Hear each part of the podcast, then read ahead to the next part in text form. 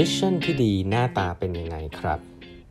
สวัสดีครับ ท่านผู้ฟังทุกท่านยินดีต้อนรับเข้าสู่แปดบรรทัดครึ่งพอดแคสต์สาระดีๆสำหรับคนทำงานที่ไม่ค่อยมีเวลาเช่นคุณครับ อยู่กับผมต้องกวีวุฒิเจ้าของเพจแปดบรรทัดครึ่งนะฮะ ครั้งนี้เป็น EP ที่ 736 แล้วนะครับ ที่เรามาพูดคุยนะครับ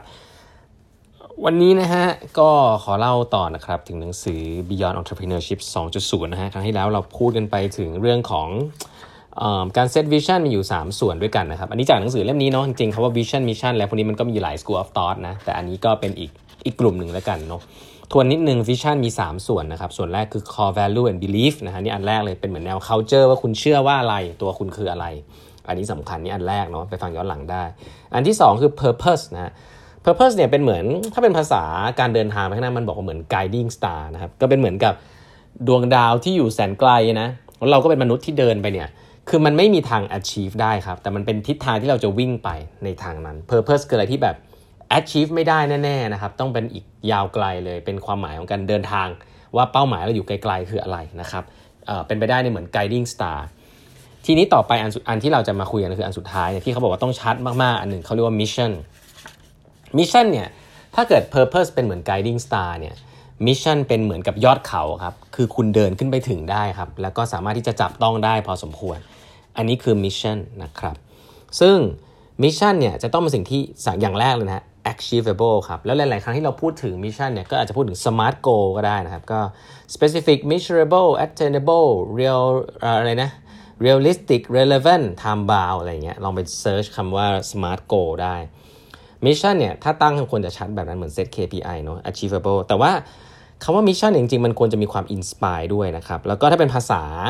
ของ Jim Collins ที่เขียนหนังสือ Built to Last เนี่ยคำนี้ทุกคนจะต้องจำได้นะฮะคือ BHAG นะ BHAG B H A G นะครับ mission เนี่ยคือ big hairy audacious goal ครับ อย่าไปสนใจไอ้ adjective มันแล้วกันนะ เอาก็เอาไว้เป็นเป้าหมายที่มันดูใหญ่แล้วมันน่าจะ achieve ได้นะครับการเซตวิช mission ในหนังสือเล่มนี้เนี่ยบอกว่ามีอยู่4แบบด้วยกัน ซึ่งผมว่าในหนังสือหลายๆเล่มไม่ได้พูดไว้นะ อันนี้ดี ผมชอบผมชอบนะเอ่อสี่แบบของการ set mission ที่ที่ที่ที่เจ๋งนะครับ คือข้อ1คือ targeting นะ targeting เนี่ยส่วนใหญ่ก็คือว่าออยากจะมีเป้าหมายอะไรเมื่อไหร่นะครับ เช่น ถ้าคุณเป็นบริษัท Merck นะครับ ซึ่งเป็นบริษัทยาเนี่ย คุณอาจจะบอกว่า to establish Merck as a preeminent drug maker worldwide in the 1980 ก็คือบอกว่าอยากจะเป็นตำแหน่งไหนเมื่อไหร่นะครับ อันนี้คือแบบแรก targeting อยากจะเป็นตำแหน่งไหนเมื่อไหร่ to be number three in the beer industry by the end of 1980 ก็ได้นะครับ อันนี้คือเบียร์ Coors นะครับ ซึ่งเป็นเบียร์ที่แบบโด่งดังในประเทศอเมริกา อันนี้คือผมว่าผมว่า mission ในแบบ targeting เนี่ยเป็นแบบที่ทั่วๆไปคนชอบคนชอบตั้งกันไม่ได้ผิดนะซึ่งสิ่งที่พูดเนี่ยบางครั้งเขาเรียกว่า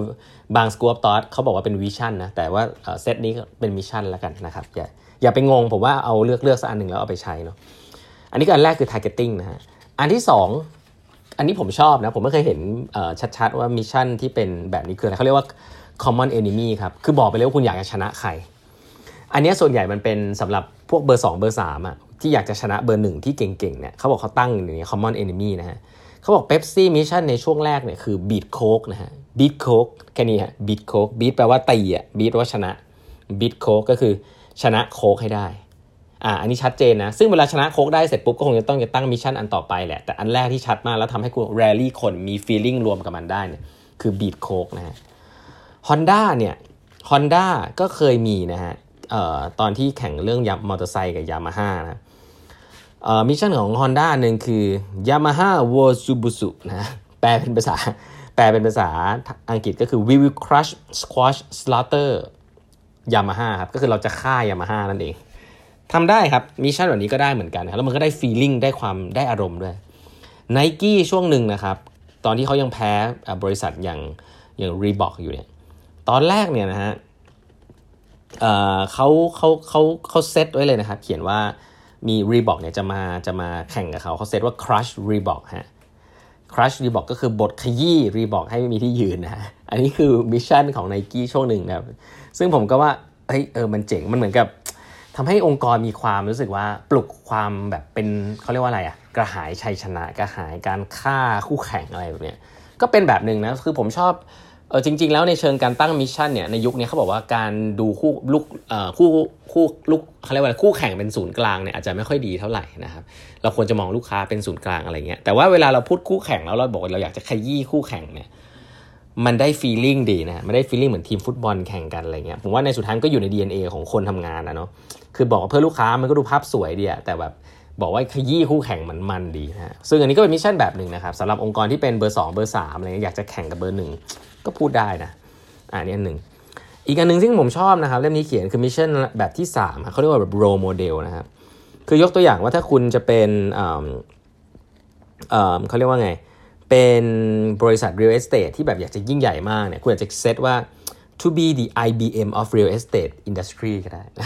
ซึ่งตอนนั้นถ้า IBM มันดูใหญ่มากเนี่ยก็อาจจะบอกว่า เฮ้ย เป็น real estate ที่แบบครองโลกอะไรเงี้ย to be Microsoft of retail อะไรเงี้ยก็ได้นะครับ to be อะไรอะ to be Amazon of Thailand อะไรเงี้ยก็ก็อาจจะอาจจะได้เหมือนกันนะครับคือเปรียบเทียบนะครับหา role model ใน industry อื่นใน geography อื่นว่าเราอยากจะทำที่นี่นะ uh, to be Walmart of banking ก็ได้นะโอ้โห มันใหญ่มาก มันกินหมดทุกคนอะไรอย่างนี้ ก็ทำให้เห็นได้ได้ feeling ดีนะเพราะงั้น mission แบบ role model ก็สามารถทำได้ อีกแบบหนึ่งก็แบบ internal transformation อันนี้อาจจะไม่ได้นั่นอาจจะอาจจะไม่ได้แบบตื่นเต้นมากแต่เป็นการที่บอก we are commit to develop sensitivity leanness simplicity agility of a small company อันนี้ก็ก็ก็ก็เป็นสิ่งที่ commit เป็น mission ในองค์กรในช่วงที่อยากจะเปลี่ยนผ่าน อันนี้เป็นของ GE ในยุคหนึ่งนะครับ ซึ่ง ก็ไม่มีอะไรถูกผิดเนาะเขาบอกว่าการใส่ time frame เข้าไปก็ดีนะครับในการทำอะไรพวกนี้ เพราะนั้นเขาบอกว่า good rule of thumb เนี่ยอันนี้ในหนังสือเล่มนี้นะเขาบอกว่ามันมันจะอยู่ประมาณ 10 ปีอะไรเนี่ยซึ่งผมว่าในในยุคนี้จะใช้ไม่ได้นะยุคนี้ไอ้ mission อาจจะต้องสั้นนิดนึงนะครับเพื่อให้คนเห็นภาพแล้วก็เข้าใจตรงกัน เพราะฉะนั้นโดยสรุปนะครับ vision เนี่ยต้องประกอบด้วย 3 อย่างนะครับหนึ่งคือ core values นะครับซึ่งก็จะเป็นเหมือนกับ culture ที่ผู้บริหารหรือตัวเจ้าของเองเนี่ยต้องตั้งขึ้นมาว่าคุณเชื่อในเรื่องอะไรนะคุณเชื่อในเรื่องอะไร ข้อ 2 คือ purpose นะฮะเป้าหมายระยะไกลนะครับซึ่งไม่มีทางจะ achieve เป็นเหมือน guiding star นะครับจะเดินไปทางเนี้ยข้อ 3 คือ be hack นะฮะหรือ mission นะครับซึ่ง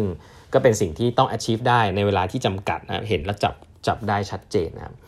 อันนี้คือ 3 อย่างนะถ้าคุณจะไปใช้อันนี้การ set vision นะครับ3อย่าง 1ทำ core value ก่อน 2ทำ purpose 3ทำ BHAG นะฮะ big hairy audacious goal นะซึ่ง frame นี้ก็เอาไปใช้ได้ ผมที่ผมบอกเอาไปใช้ได้เนี่ยผมไม่ได้บอกว่ามันเป็น frame ที่ดีที่สุดนะครับแต่สำหรับคนที่อยากจะได้อะไรที่จับต้องได้เพราะหนังสือเล่มนี้ก็มีอะไรให้คุณจับต้องได้พอสมควรนะจริงๆเป็นคัมภีร์ละผมบอกอีกทีหนึ่ง Beyond Entrepreneurship 2.0เนี่ยเป็นหนังสือที่เป็น hidden gems มาก คนเขียนคือจิมคอลลินส์กับบิลลาเซียร์ซึ่งเป็นจิมคอลลินย้ำอีกทีเป็นหนังสือของคนคนหนึ่งซึ่งมันเขียนหนังสือ Good to Great นะแต่ว่าเป็นหนังสือที่ก่อน Good to Great คือคนคนนี้ยังเป็นลูกศิษย์ของอาจารย์ที่ชื่อบิลลาเซีย ซึ่งเอามาเขียนหนังสือเล่มนี้แล้วก็เป็นคัมภีร์ของ Reed Hastings ซึ่งเป็น CEO Netflix ด้วยนะครับ มีเรื่องราวมากมายเกี่ยวกับหนังสือเล่มนี้ เขียนมาแล้ว20-30ปียังใช้ได้เนาะผมว่าก็เป็นคัมภีร์ที่ทุก ๆ ท่านเอาไปเก็บไว้อยู่ที่บ้านนะฮะเอาไปใช้ในการทำธุรกิจได้นะครับ ก็มีหลาย ๆ เรื่องซึ่งเนี่ยเดี๋ยวเขาจะค่อยๆทยอยเล่าให้ฟังแล้วกันโน้ตเล่มนี้ก็จะยาวนิดนึงแต่ว่าเหมือน MBA ทั้งเล่มเลยนะตั้งแต่วิชั่น leadership อะไรแบบเนี้ย ก็เดี๋ยวนำมาเล่าให้ฟังกันนะฮะอย่าลืมนะครับวันพุธนี้นะครับใครที่มีปัญหาเรื่องการทำงานนะฮะหัวหน้าลูกน้องครับมาพูดคุยกันได้นะครับในถามช่วงเซสชั่นถามตอบของแปดบรรทัดครึ่งนะครับสี่ทุ่มวันพุธนี้นะครับมาเจอกันได้ ครั้งที่แล้วมีคนมา 500 กว่าคน ครั้งนี้จะมีเท่าไหร่ ลองดูครับมาพูดคุยกันครับ น่าจะได้ประโยชน์กันนะฮะวันนี้เวลาหมดแล้วนะครับพบกับแปดมทันขึ้นพอดแคสต์ใหม่ในวันพรุ่งนี้ครับ สวัสดีครับ